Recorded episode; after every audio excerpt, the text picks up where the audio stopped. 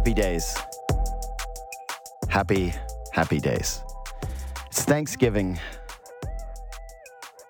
It's a time to be grateful. Ben Ennis, I, I'm. I, don't know what to be grateful for. I tried.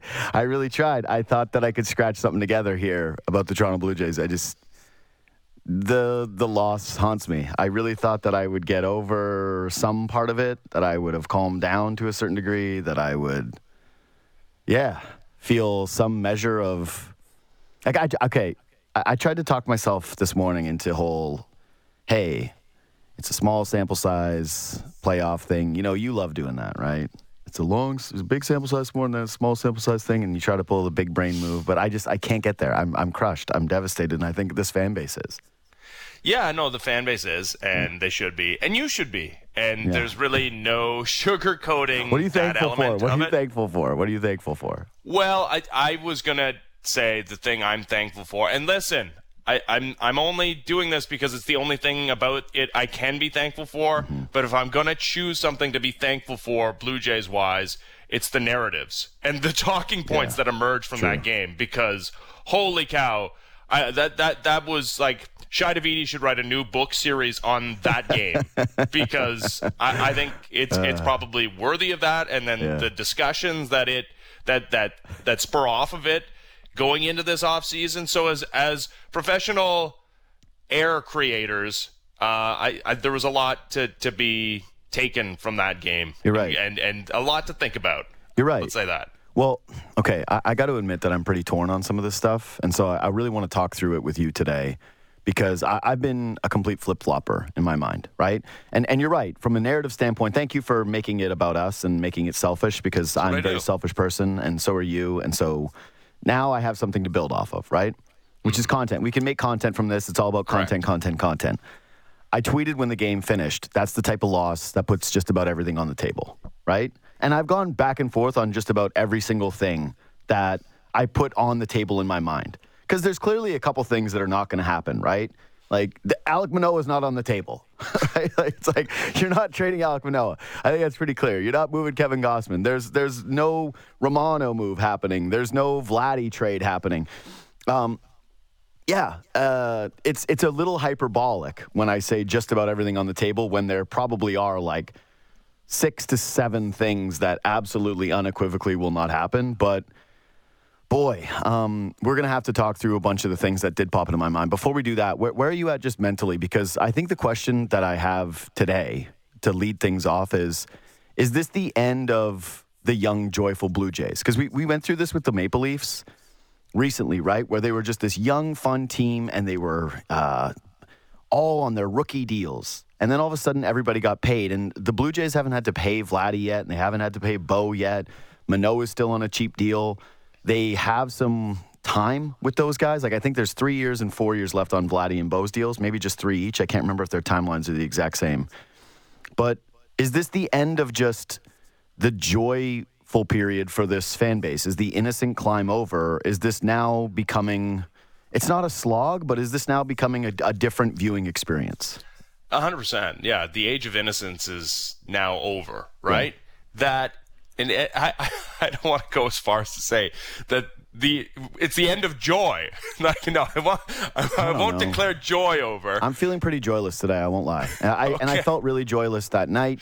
And and yeah, it was. It's no, one of those I'm losses. not saying take joy from that, but yeah, dude. It's, Sorry, it go was ahead. it was one of those losses where you just like I still can't believe that happened.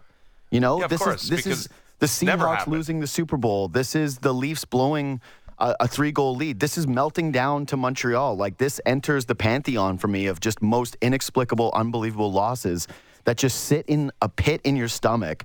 And I just don't know. I don't think that that ever goes away. Like I really do believe that with okay, just for my personal examples that I use there, because not everyone is a Seattle Seahawks fan, but that ruined the Seattle Seahawks, that loss. They never recovered from it. The defense was done. Everybody started to hate Russell Wilson. The locker room got divided. They couldn't recover from it. The 2013 Maple Leafs, like obviously, it was done. It, and they were never talented to begin with. That's why this one's a little different than that. This one to me is more heartbreaking because Jays could have won a World Series. Like it wasn't inconceivable that they could win a World Series. Whereas that Leafs team was very much, oh, they could get the Rangers and maybe they could pull one more series win. It was never Stanley Cup. The Leafs won the collapse to Montreal is the one that I equate this to the most because it was well, you could have dreams of moving on and really doing some damage in the postseason, and that's how I felt about this Toronto Blue Jays team.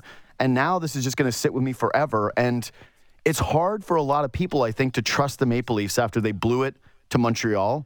This core that they could they could show some type of I don't know defining character trait that they could not get over, that they could not get past.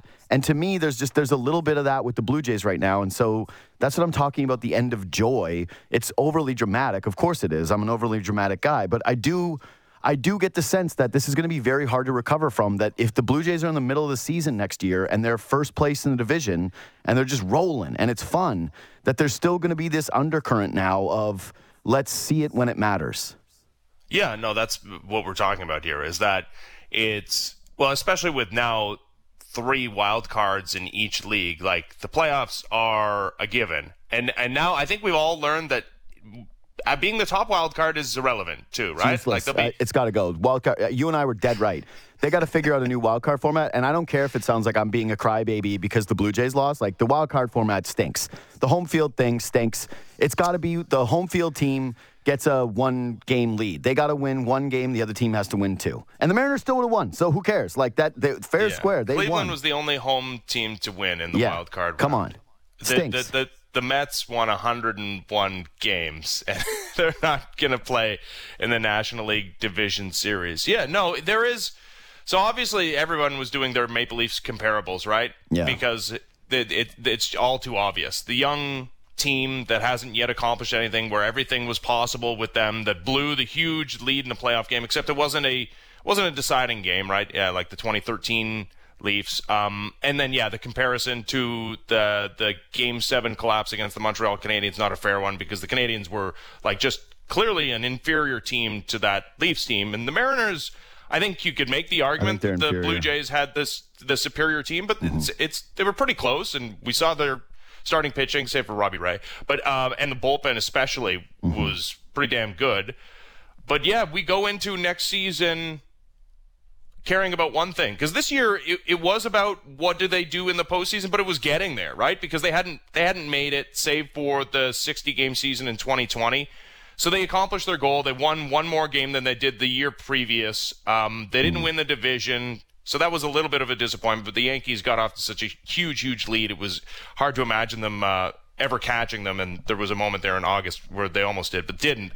So then they make the playoffs, and then yeah, clearly the way they go out paints the entire picture of the season, and it's and it's going to be hard not to think back on this year just as a complete abject failure because of the way they went out in the postseason. But next year you go into a season where, okay, yeah, obviously they're going to be in the playoffs, and it's it's what do you do in the postseason? It's do you advance a couple of rounds? And all it takes though is winning one postseason series with this core. I think to one. yeah to, to wipe away, right? Like that's the thing yeah. with the Leafs. All they had to do was win one series, and that conversation, that that narrative goes out the window. Yeah, I um. Do you think immaturity was a storyline here with that loss? Because this is this is where the takes start to come out, right? Is where you lay the blame when it comes to a loss like that. Because there's a lot of Schneider stuff and and rightfully so, right? Like if I have to choose my number one, hey, who gets the most blame in this game?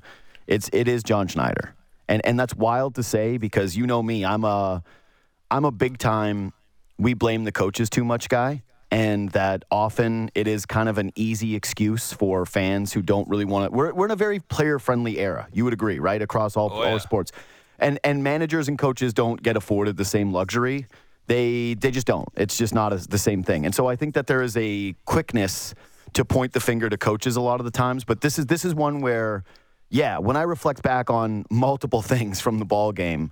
And yeah, the Mayza one gets a lot of attention, but the, the one to me that still perplexes and that will haunt me till the day I die is leaving Raimel Tapia in that game in left field and having George Springer not moved into, you know, like Jackie Bradley Jr. should have been in that game. They should have gone defensive replacements. I don't know why they were playing for more runs, why Tapia ever got in that ball game. Um, But there are some sins that John Schneider had that I view him as kind of the the number one. This is where you point the finger and blame. Some people have it Atkins because they didn't get enough bullpen help to begin with. Um, some guys are just blaming, you know, the unclutchness of some of the stars. Obviously, not Teoscar Hernandez, the bullpen in general. Where's where's your number one point of blame for that game? Oh, it's it, you can't point a finger at one person, like you said. But I, I do think if you're looking let's start away though. from the players, start at like, the top. Yeah, I, I think yes. So We'll let's let's take it away from the players because the players are the, the ones that actually play the game that have the actual most impact on the the fortunes of the baseball team Mm-hmm. throughout the course of nine innings.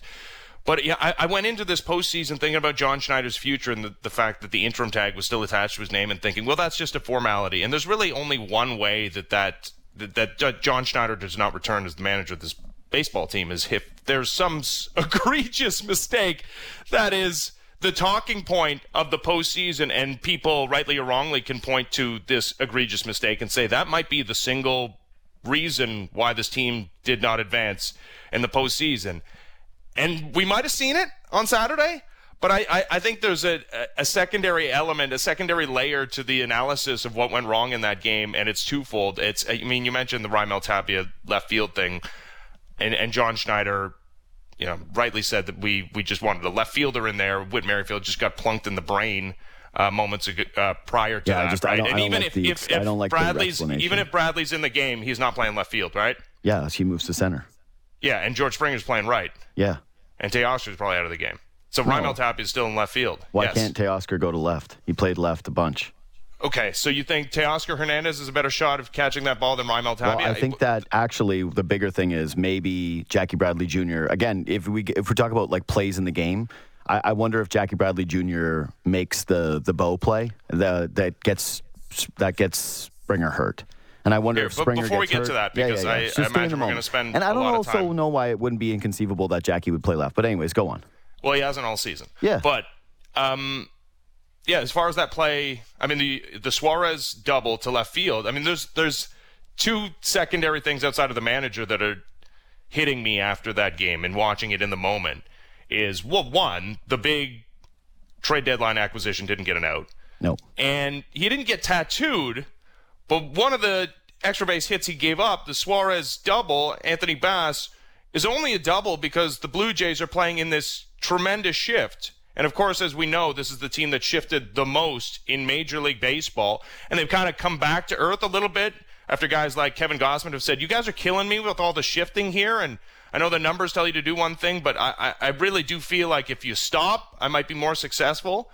I mean, not only do you have the one guy that you thought would be a game changer in your bullpen, the one guy that you could uh, project into the postseason as being a real impact player, give you less than nothing, but one of the big through line elements of this baseball season is the use of analytics and the use of the shift being one of the it was just like the, this this soup of absolutely everything that could have gone wrong and so many people there's like nobody that is off the hook when it comes to blame for this game Okay. But that's not the point of the segment is not to say that nobody's off the hook because that's very clear, right? It's to discuss okay, if there are places and people to blame, what is the level of accountability for them, right? So to me, like I'll, I'll just start with this. I don't think John Schneider should be fired. And I don't even know if that's a hot take or where this actually if I'm if I'm just zigzagging or if I just don't think unless Terry Francona is replacing him, and and like I said, I think such a big thing when it comes to firing managers or firing coaches is people always love to go, well, who should be the replacement? I go, I don't, I don't know that. I, I'm not as, uh, I'm not a general manager of a sport, but I can tell you unequivocally that Jerry Terry Francona is the man. That he is a different kind of manager. That he's one of the best in the entire sport. That his track record goes back, and that he actually does fit a lot of what I think the Toronto Blue Jays need in terms of, yeah, just a a becoming more mature baseball team. But for the most part, I think John Schneider has been great. And I do look at this series and that game as okay, this guy clearly made mistakes, but I'm I'm letting the guy learn from them. I'm letting the guy that has been groomed within the organization, who was terrific throughout most of the season, who I think is a, like a good baseball guy, make a mistake as egregious as it is and go into next year eh, given no greater replacement or given that the organization doesn't think that, you know, he is ultimately responsible for the failing. Yeah, I, I think he should come back, and I think he will come back. Yeah. I do think, though, that some of the mentality of that game was regular season thinking, right? Like Tim Mayza has been really Yep. good all Yep. season long, generally good in the second half since coming off the IL. He's been really bad against righties, Tim Mayza but he's been go. generally very good. And Kevin Gausman was getting dinked and doinked a little bit, like he has all season long. It's kind of been the narrative of his year. He was at 95 pitches. I, I, I think John Schneider thought, you know, regular season game, you protect the, the starting pitcher, and Yep. He's not going to throw over 100 pitches. And and yeah, that's a move that you you see made in in June, right? But yeah, this is a different deal. And, I, and credit to John Schneider though that he had it well thought out, and it, this is not something some flippant decision, right? This is a guy that's that's well researched, who has the entire game script in front of him. It to, to me that that smacked of a guy who was not changing his thinking for the postseason. I think that's really fair. And to me, it's the mistake of the game. There's just no doubt about it. It didn't feel right in the moment. Um, it certainly didn't feel great that it was Mayza.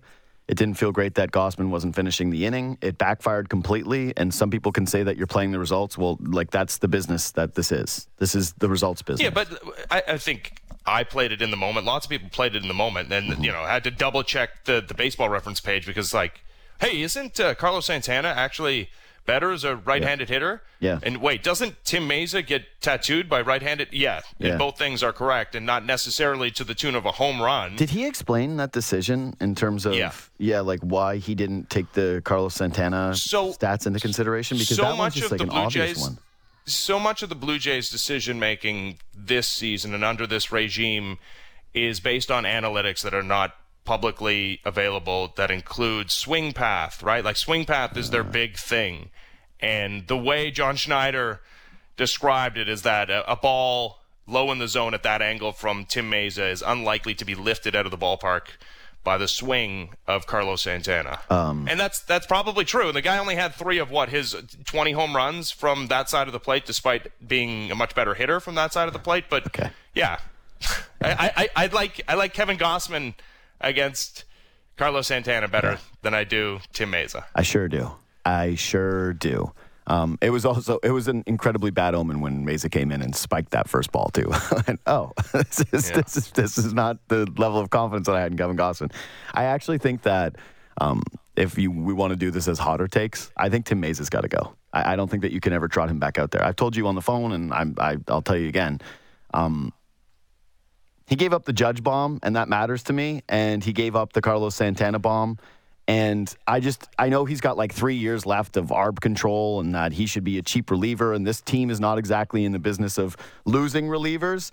But no, I, I just, I don't think that you can have the beacon of failure return for you. And I know it's a team loss and it sucks that I'm saying this. I'm not putting the loss purely on Tim Mayza. I think there are a lot of guys that we're still going to get to that we, I, I even have just like as high as him, if not higher, on the pantheon of blame. But I just there to me there is something about those moments and feeling like, hey, can you trust someone in this spot? And if Tim Mayza is going to be your number one lefty, that means that next year in the postseason he could uh, come up in a spot like that again.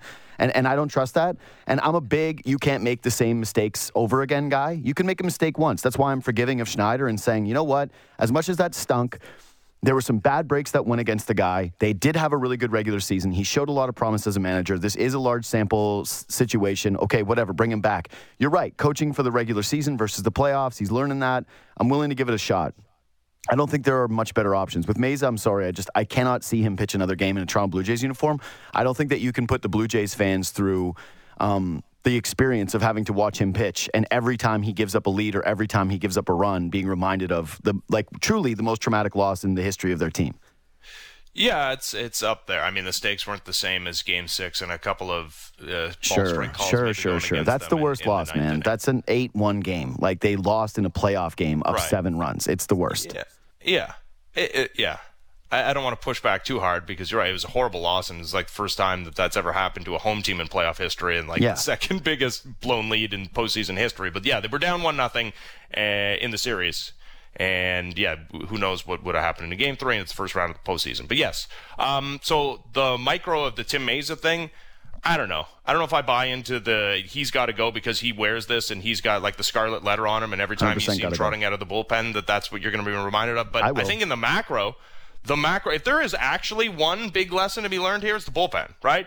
It's just the the the the way this bullpen was handled both preseason and at the deadline. And I know they acquired Anthony Bass, but yeah, just look around baseball. Look at the team that you lost to, and just the yep. amount of fireballers that come trotting out of the bullpen. Different kinds and, of arms that come out of the bullpen too. Exactly. So yeah, I think, and I, I think this organization understands that too. I mean, the other big thing was was starting pitching depth and, and the fact that they had none at like the AAA level all season long. But that doesn't impact your uh, your postseason. It's about power arms. Guess what?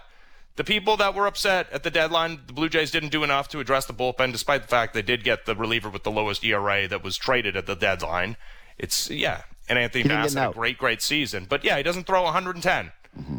Yeah, like uh, a bunch of relievers who are really great that are going to be pitching at the end of this month too. So that's that's got to be something that's addressed this offseason. Okay, but how? So where do you address that then? Do you address that by trusting the same guys to do that? No, because well, I, I mean I think, they don't have those those guys. Are you talking about trusting the guys to make the decision? Oh, I'm saying here's here's what I will. I think that there is absolutely nothing that was going to get Mark Shapiro fired. I do think that there is now a decision. When I talked about put things on the table, I think that the Ross Atkins conversation now is real. And and I said this to you all along that if the the reason why people were pissed at the deadline comes back to bite them in the ass is the reason why they lose in the playoffs or miss the playoffs entirely, that they should be examining his job. And they didn't win a playoff game this year. And I'm sorry, but this is this was a, a season where they opened up as runners up as World Series favorites. And and I think that that was a little too ambitious and whatever. We can relitigate all this different stuff, but expectations were high and they didn't win a playoff game at home. And they lost, they blew a massive lead because they didn't have enough relief pitching. And had they gone deeper into the postseason, it was very clear like they did not have, um, yeah, the starting pitching depth that you felt extremely confident in down the stretch. Like Jose Berrios has been a disaster, and there's no reason to really believe that um, that that was going to normalize itself come playoff time. Um, I just I think that you have to at least ask the question now: Does he have 100% job security? Yeah, and I think the answer to that is no. Um, and, and, it's hard to believe anybody in pro sports ever has 100%. But I will say that, yeah, I, I don't think that that is a realistic possibility this offseason. But it, it, what it does is it puts him on the clock, right? Like so it sure sounds like you don't think anything should change off of this loss. Is is kind of what uh, I'm gathering. Front here. office and, and, and manager wise. Yeah. Yeah, no, I don't. Okay. I, I really don't because this is like you said, this is year one of this this this failure. But it puts you on, and also if you're Mark Shapiro at the top, right, mm-hmm. and so much of what he's doing with this organization goes beyond what's actually happening on the field. That's right? why I think he's we completely this, safe. Yeah, we have this massive renovation that's going to take place at the ballpark, which starts this off season. So yeah, it would. I, I don't know what the circumstances would be to have Mark Shapiro depart this organization. He feels like he's president emeritus forever, forever, forever. But yeah, you, you only have so many bullets, right? If you're the GM, you only have so many managers that you can fire. And they they used one this year in firing a guy that clearly was not the answer, a nice guy and all that, but Charlie Montoyo, he's gone. And while it's not the same as firing a manager in season, if you like reassign John Schneider and he accepts your reassignment, which would boy, real tail between the legs situation, that's another bullet. Now, I guess it's different if it's Terry Francona, but if, if it's not, if it, if it's you've just decided it's somebody else, no, it's it's that's another bullet you're using. And if you're if you are Mike, Mark Shapiro, uh, Mark Shapiro, and you fire your general manager, that that's another part of the spotlight that gets shone on you. I just do not like. I, I, I it's the first time that fans have felt this level of disappointment with this era of Toronto Blue Jays uh, teams. It's been nothing but but sunshine and rainbows for the last couple of years, outside of yeah the disappointment of I guess losing a weirdo two game series in 2020, and the and the rise has been pretty linear. Mm-hmm. That this is the first step back, and I, I think it honestly it, it, it shows a a little bit of insecurity if if you make some massive move either in the front office or, or with the manager at the first sign of trouble that you totally change course. I, I don't agree. I really don't agree. Um, it's not the first sign of trouble. This isn't the first point of frustration, and there has been a long standing discussion between you and I as to whether or not this is the front office that takes you over the hump. And you're right. Shapiro is feels like president emeritus. Like it just doesn't feel like his job. I also don't think that the spotlight gets shown on him if he brings in a new general manager because that is a position where you get like a three to four year runway. So yeah, you're right. If they completely choke away the Vladdy Bo Bichette control years, then clearly the spotlight is going to be shined on Mark Shapiro as well, and that there's going to be a discussion about his job. That guy's got baseball jobs coming his way until you know the, for the rest, as long as he wants them. As long as Mark Shapiro wants to be what he is currently doing in baseball, he will have options. And we already knew this because Toronto was having, it wasn't a tough time keeping him, but the rumors were not, hey, is Shapiro going to get fired? It was, is he going to get poached? Like, yeah. that's very, very clear that who he is in baseball. That's not the same for Atkins. And I'm sorry, there's no like, oh, the Blue Jays are being panicky if they fire Ross Atkins. No. To me, there is a actual understanding within your group that maybe what you need to do is shake up some of the thinking in your front office. And maybe what you need to do is if you have a trouble spot that keeps reoccurring, which is signing pitchers to bad contracts and not addressing your bullpen, that you might want to bring in somebody else. And if you haven't been aggressive at the deadline, again, that maybe you want to have somebody that's a little bit more aggressive come that time of the year, or maybe even has, I don't know what his relationships are like in baseball, but maybe someone who has some better ones because they had a horrific deadline and it bit them in the ass in a unbelievable way. And I just think that at some point there has to be accountability here. Every year, you know, Ben Nicholson Smith wrote a great article, but the thesis of it is so correct. Every year that you waste of the Vladdy Bo one two punch is a criminal offense. You cannot continue to have it. And so sometimes what you need to do is admit that you need a different voice in the room. And if we don't think that it's going to be the manager, and you and I both agree on that, well, then it's got to be more impactful than this team switching out a left fielder. It's got to be more impactful than, oh, well, maybe you're going to pay some reliever a little bit more money than you would have a year ago. Like the guy making the decision who put you in this spot might need to be accountable after running out multiple bad contracts and multiple bad bullpens. Yeah, I mean the the bad contracts you're talking about are Yusei Kikuchi and Jose Berrios. and, and the Kikuchi one is like unde- it's there's no defending it because anybody who watched Kikuchi even in his All Star season a year ago with Seattle would exactly. tell you that he had a half a year and basically the entire major league track record is what you saw in Toronto uh, and the Blue Jays. I mean, if if we want to talk about philosophically something that I'm left with at the end of this, it's it's it kind of is tied into pitchers. the Kikuchi signing is that this this team does think it's the smartest team in Major League Baseball. That they're they're super cute with things, right? Mm-hmm. That they yeah, you may have your ideas, but you don't know what we know, Years and we know control. more than you. Years of control.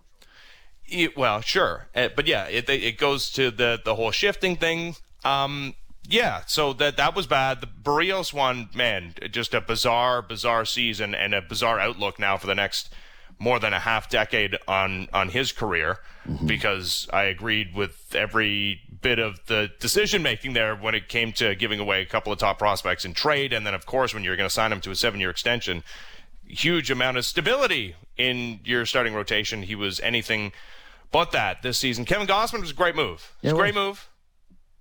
There's there's just there's no debating. It was a great move. Jimmy Garcia was a, a great part of this bullpen all season long, and you know was great yesterday too, mm-hmm. or uh, two days ago. Guy that maybe could have been extended beyond the two outs that he got. So it's yeah. Every team makes great moves though, Ben. Every team does make good moves. Like that's not like that's literally something that you can do throughout every organization, and especially ones where you get money and so you're saying fire the GM because Anthony Bass didn't get an out in yeah. in one game. I'm saying essentially it. I'm saying I like that the framing of that. That was horrific. No, but, no, no. But like Anthony yeah. Bass is I mean, like I just outlined a case for you that was a like two minute rant, and it had nothing or nothing to do with just like one guy not getting an out. No, you said bad, bad. Bad contracts, contracts, to starting pitchers yep. and inaction at the deadline and which, inability we, we, to develop anything from within. Like there has not been anything supplemented behind these guys. These are farm system dudes. These are guys that came in here and their first meeting with the public or the public's first understanding of them was that they were pissed off about how empty the cupboards were when it came to pitching of all things. They were so upset about Jeff Hoffman not being a part of this organization anymore. And it's like they don't have a single guy that you can point to other than Ricky Tiedemann and his low A innings of what like I, I don't know how many double A this year. Yeah, whatever. This guy is not. That's your one thing that you're going to point to. Is one dude that's going to come up that might be good that people are already calling Manoah 2.0. You don't have a single pitcher in double A, triple A outside of him that people are overly the moon excited about. You got guys that people are trying to make cases for, but clearly we're not ready to come up this year. You had a bullpen that choked again this year when it was your number one issue a year ago. So, like, I don't know what, if you're just playing devil's advocate, you'd know that you can get me fired up with saying stuff like that. But no, it's obviously well beyond the fact that they just had Anthony Bass who couldn't record an out. It's that they didn't address the number one issue. They've blown it with pitching for the last couple of years. And do you really trust the same group that's made the same mistake over and over and over again to just have free reign over what is the most precious tandem that this team has had in the modern baseball era in Bo Bichette and Vladimir Guerrero Jr. With this type of leverage, with this type of purse strings in this division, do you really want to do that? You want to just keep rolling it over. So then let me ask you, one more year of the exact same thing and then you learn your lesson? Like what what is it to you then that the ever gets them fired? Well, no, I, I think there's going to be massive changes. I think there have there's been things that have been learned during the course of this race. I also think that at the deadline, that was not, you know, the, the the outcome at the deadline was not the goal going into the deadline. Blue Jays had higher hopes, right? What are you, the big world's biggest apologist? Like, oh, well, they tried harder. They didn't want to just get nobody. No. I'm saying that, yeah, like th- this first of all, the idea that there's nothing in the cupboards, like Ricky Tiedemann is a, is a thing, and Ricky Sweet. Tiedemann is going to play a factor in the major league team next year. When you Find reach me double one A, guy, one organization that doesn't have one pitcher in their minor Okay, so system. now your knowledge of the the depths, like you know, it's, have you heard of Sam Roberts? Like there are Yeah. there are guys within the, the organization that are, but why are we talking about the minor league? Because system? it's a- like because it's a about part the, of the major league team, right? Like this is a team that's trying to win a World Series. Who cares who's at Double A? Who cares who's at Triple A? Like when I talked about the the depth of starting pitching, like that's to get you through 162 regular season games. Blue Jays too often either had Thomas Hatch actually play in a Major League Baseball game or talked about Thomas Hatch being the next guy called up. Like that's that's irrelevant when we're talking about the uh, the the ultimate goal of the baseball team. The goal of the baseball team is to win a World Series. Why did they not win a World Series? Second, okay, so number one reason is because the bullpen wasn't as good as maybe it, it looked throughout the course of the regular season. It was fine, right? And at, at times looked pretty good, but not as good as the best teams in all of Major League Baseball. Um, it also should be said, like this, we've now been talking about this game mostly for 30 plus minutes. There's a huge amount of luck, right? Like in that game. You will ad- at least admit that the Blue Jays did not take advantage of luck. And this is an organization that's gotten a lot of luck on their side over the last couple of years because as much as we look at, at the seventh inning of game five in 2015 as the bat flip, the Rangers committed three errors in that inning. That wasn't right? That was the fans. And uh, yeah, okay. right. And so, you know, you have to look at some of yesterday and I, or Saturday. Why do I keep thinking it was yesterday?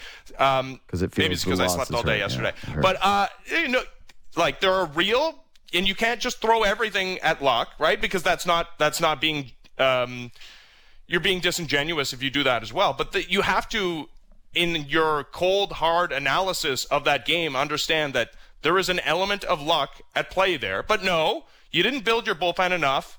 You got some poor decision making making out of your manager. And if you want to go back as to why your bullpen was in that shape, yes, you can point to the trade deadline in which they did get a guy who was very effective against right-handed pitchers and lefties to a lesser extent, but the Blue Jays became less and less apt to or, or willing to to allow Anthony Bass to face lefties as they acquired him and did not perform in the biggest moment of his season. Now, is that reason to fire the general manager, which is a major, major mm-hmm. signal point to the rest of Major League Baseball that holy cow, things went really, really wrong, which they did, and that maybe that you want to do a total recalibration of your thinking. Secondarily, this is Mark Shapiro's guy, right? This is mm-hmm. his handpicked guy, and and just like the Bobby Webster Masai Ujiri thing, like I don't know how far the apple falls from the tree here. Like that is they're a brain trust, right?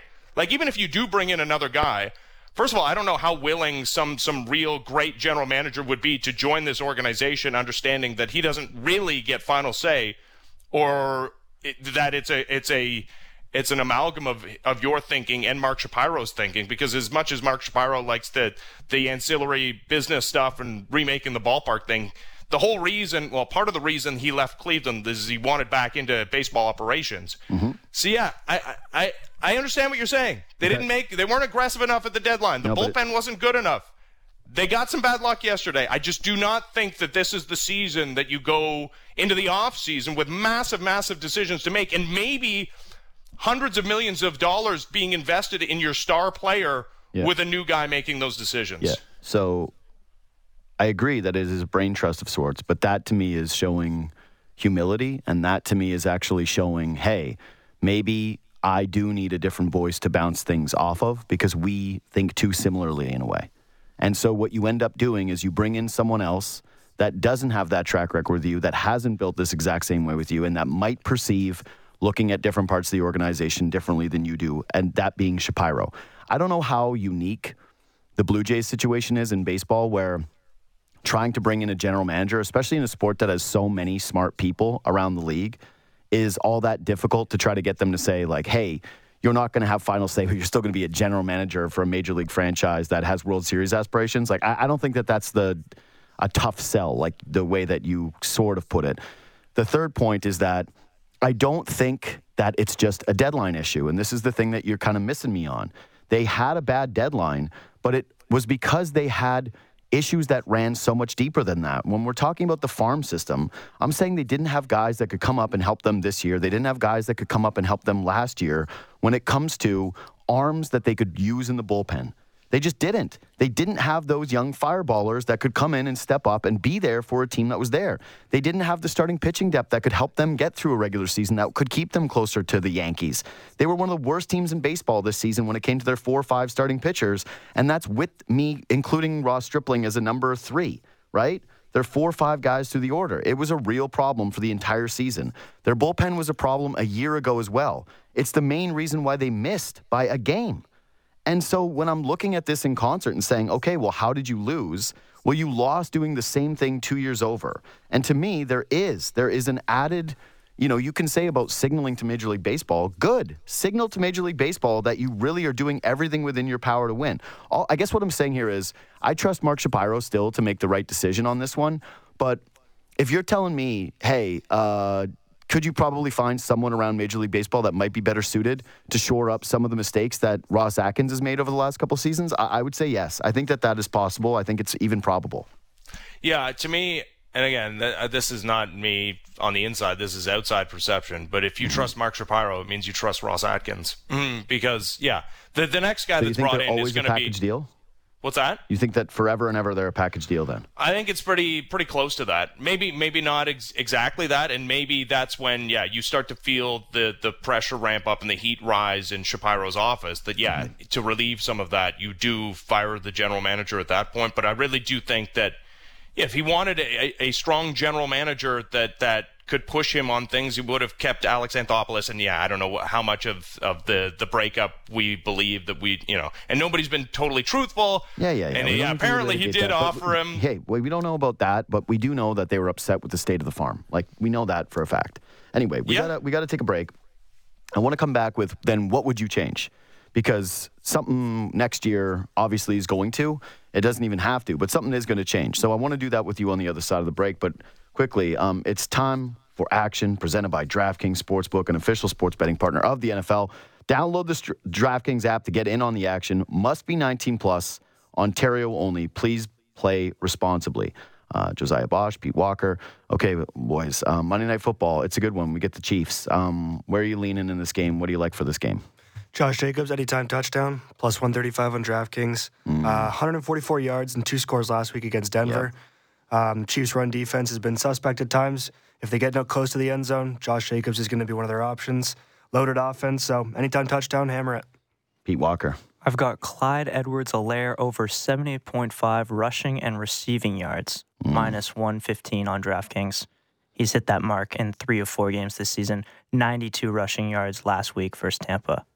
I I actually really like both those bets. I think that what we're probably going to end up doing then is a parlay for this game because um, even though I was the only one that got his bet right from the weekend, I, I think that that Dallas Cowboys pick is. Uh, that'll be one of my favorite bets that I ever had in my entire life. It was the most inexplicable line, and I felt so passionately that the Cowboys were better than the Rams and that the Rams should not be getting five and a half points.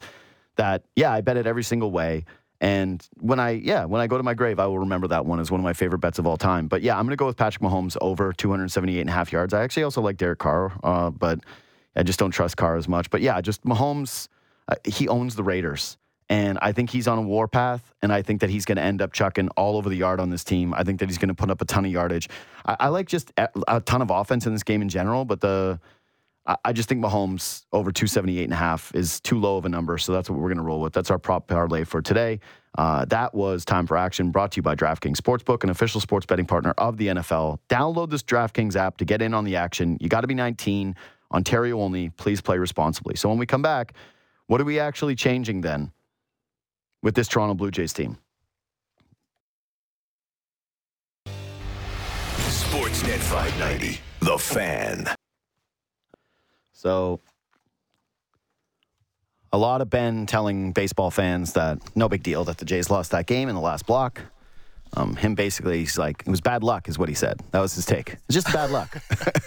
See, like this is yeah. this is okay. So this is the difficulty, in, yeah. and there is a reason why I didn't yeah. start with that, right? Yeah, I know. But like, but you, Buddy, again, you didn't uh, you didn't answer me when I said you would agree that there was an element of luck involved I, in losing think, that game. But I think there's luck in everything. It's sports. Sure, but like, like an extreme amount of bad luck.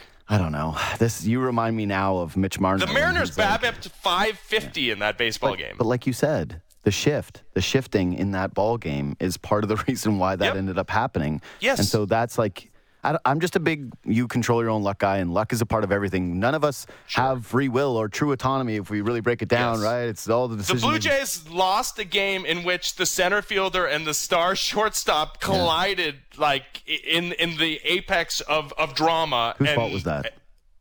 Whose ball was that? Yeah, because well, I, it been, turns out nobody's. No, that's that's not. yeah, I, I, I guess that is true. It was nobody's. No, nobody it, caught it. So yeah, yeah, I mean, if if the center fielder can catch it, obviously he has the best shot at that's it coming yeah. in. But I thought I thought that was a play again. Like I don't know how you assign blame on it. Like yeah, uh, couldn't have gone any worse. Pretty mm-hmm. clearly, but I'm sure Bo Bichette didn't think the center fielder had a play on it because it was a perfectly placed bloop double after Jordan Romano. Like we were so close to Jordan Romano doing the thing that he had done so often this season. I know yeah. he gives up the single right away, but then two straight strikeouts with the bases loaded, nobody out, and then gets the mm-hmm. pop up right to get out of the it. inning. Yeah, he was there, and it just right. No, so but luck. that's not luck. Not luck. Can't talk uh-huh. about the fact that there's luck involved. That was bad luck. I do. I've. I've well, that was the, the game. I've looked at well it was the game in the sense of it got them the up to eight runs. Uh, I think yeah. the turning point in the game was the Mayza decision because yeah, there was it was cruise control up until that point. I, I was watching the game with my girlfriend and she when the score was eight one, she said, "Do you think that the Mariners are even trying still?" And I went, "Yeah, but it's over. like this game." I thought Diego that, Castillo thought it was a fun moment to throw a baseball off Whit Merrifield's head. Yeah. So I don't know. Yeah. I so you thought that was intentional too, eh? No, okay, we don't have time for this. What do you What do you think needs to change then? Because like again, you love everything yes. about that loss. It was all just bad Loss. luck, so you run it back. Okay, no, no, no. changes?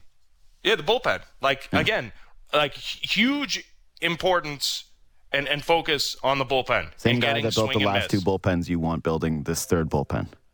Well, it must be said that this bullpen was much better than the 2021. that bullpen. you know what though, that is a good spin because if you take the gains that the bullpen made from a year ago well, then, and apply those same gains to next year, they're gonna have exactly. The then we're talking about an elite bullpen. Yeah, yeah. No, it's, you know what? Okay, you you convinced me. yeah. So bullpen got to be number one area of concern, and then yeah, more starters, more, more, more, more, more, more, and not just the guys at the major league level. Like just yeah, full out your your stable. Um, at the minor league level. But I think thirdly, and maybe this is the, the point, and it, this isn't the reason they lost the game yesterday, because they, or again, Saturday. They scored nine runs, so it's hard to, to point to the offense, but I think in an overall sense, this offense isn't quite what it could be. Because, and this is the thing I've talked to you about, so people who've heard us speak about this team, this is like reruns for them. But yeah, it's, it's, this lineup isn't diverse enough righty lefty, but it isn't diverse enough with the style of offense, right? And I, I really do think I, would almost be shocked if both Lourdes Gurriel Jr. and Teoscar Hernandez are back with this team next year. And I think it's it, going into the final year of Teoscar Hernandez's team control that this he's the clear guy that's going to have ton of value. He just had a huge final game for this organization. I, I, I think he's the number one piece that is on the trade block this mm. offseason. So, I've you and I have actually been in a the very same camp when it comes to the offense. I actually think that I've even been a little bit more negative than you have been. And I know that the splits against lefties ended up normalizing to a degree. I hadn't looked at them recently, but I, I do know that you know when you're talking about the diversity in the lineup, that it's not like these guys murdered lefties all year long, right? Like they've had some they've had some tough goes. It isn't just a righty lefty issue with the team. It's always been the same thing. More on base. More on base. It's why when they acquired Matt Chapman, you were so adamant saying, "Hey, okay, like does he strike out a ton? Yes. Does he try to hit for power? Of course he does. But the guy will draw a walk and the guy will work on uh, like he will make sure that that is a part of his offensive profile and that is a little different from this team and you saw how different he was um, i don't think that this is like a lot of people have said they need to get an adult in the room i don't think that that's like the case I, I think that this group is very much um, taking a step in that regard down the stretch. I also think that you have to let your young players be leaders. Like you have to let Bo Bichette and Vladimir Guerrero Jr. own this team, and you can't be constantly bringing babysitters. We saw what that did with the Leafs, but. Yeah, they, they need more on base guys. I just I'm torn on the Teoscar thing specifically because what he did in that game, and it was just a reminder of how are you really going to upgrade on that? Like, how are you going to upgrade on this right fielder? And I actually, this is my last Leafs reference. I actually think that you own rental him unless there's some kind of, you know, offer you can't refuse Godfather deal that is on the table for him because it's just. I, I have a, such a hard time understanding how you're going to improve that, even if there's like slightly better on base or slightly better defense in that. It, it just who's given you that player? Like, how does that trade work? I have a hard time envisioning it. No, I I can't tell you who they're getting in return, right? Like this is the same thing about firing the manager. I can't tell you what the trade looks like, but uh, I can I guarantee you that that that is something that'll be looked at mm, Sure. pretty intently this off season. And to the point about more on base um, and this team and a diversity of offense, um, that was one of the pejorative pejoratives lobbed at the the Mariners. It's like, yeah, well, they have this super low batting average, and all they do is walk and hit home runs. Yeah. you know what's a good formula in the postseason? Turns out. walking and hit, hitting home runs, right? Like the idea that you can get through an entire postseason like the 2015 Kansas City Royals did, which is, I mean, that that that team was an anomaly. First off, and second of all, they had one of the greatest six, seven, eight, nine inning uh, bullpens in the history of baseball. No, generally.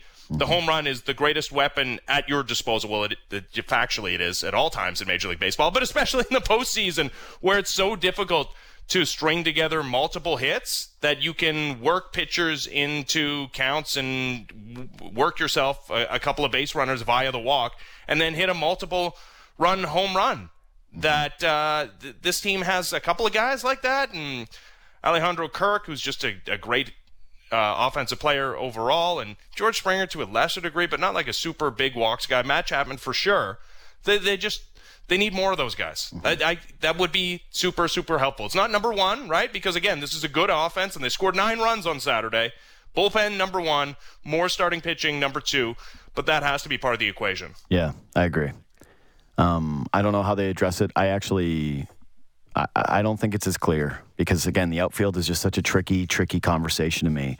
The big part of it is how do you keep George Springer healthy? Because I was joking during the break that he's kind of like baseball Derrick Rose, where he plays so hard that you're just waiting for the injuries to happen, especially as he gets older. I, I do think that his, he's probably your right fielder of the future, and that's what complicates it for Teo. Um, we got to run, but um, yeah, we're obviously going to be doing this. We're going to be talking every week, and I it'll be curious to see kind of how some of our opinions evolve even from a week from now. Because yeah, I'm very much still in the trauma zone, and I just I'm not ready to move off of this loss, and I'm certainly not in. Uh, I'll probably be more apologetic and more excuse making, and willing to talk about luck more in a week from now. Anyway, Ben Ennis, uh, subscribe to this podcast, share it, tell your friends, do all those nice things. We'll see you tomorrow.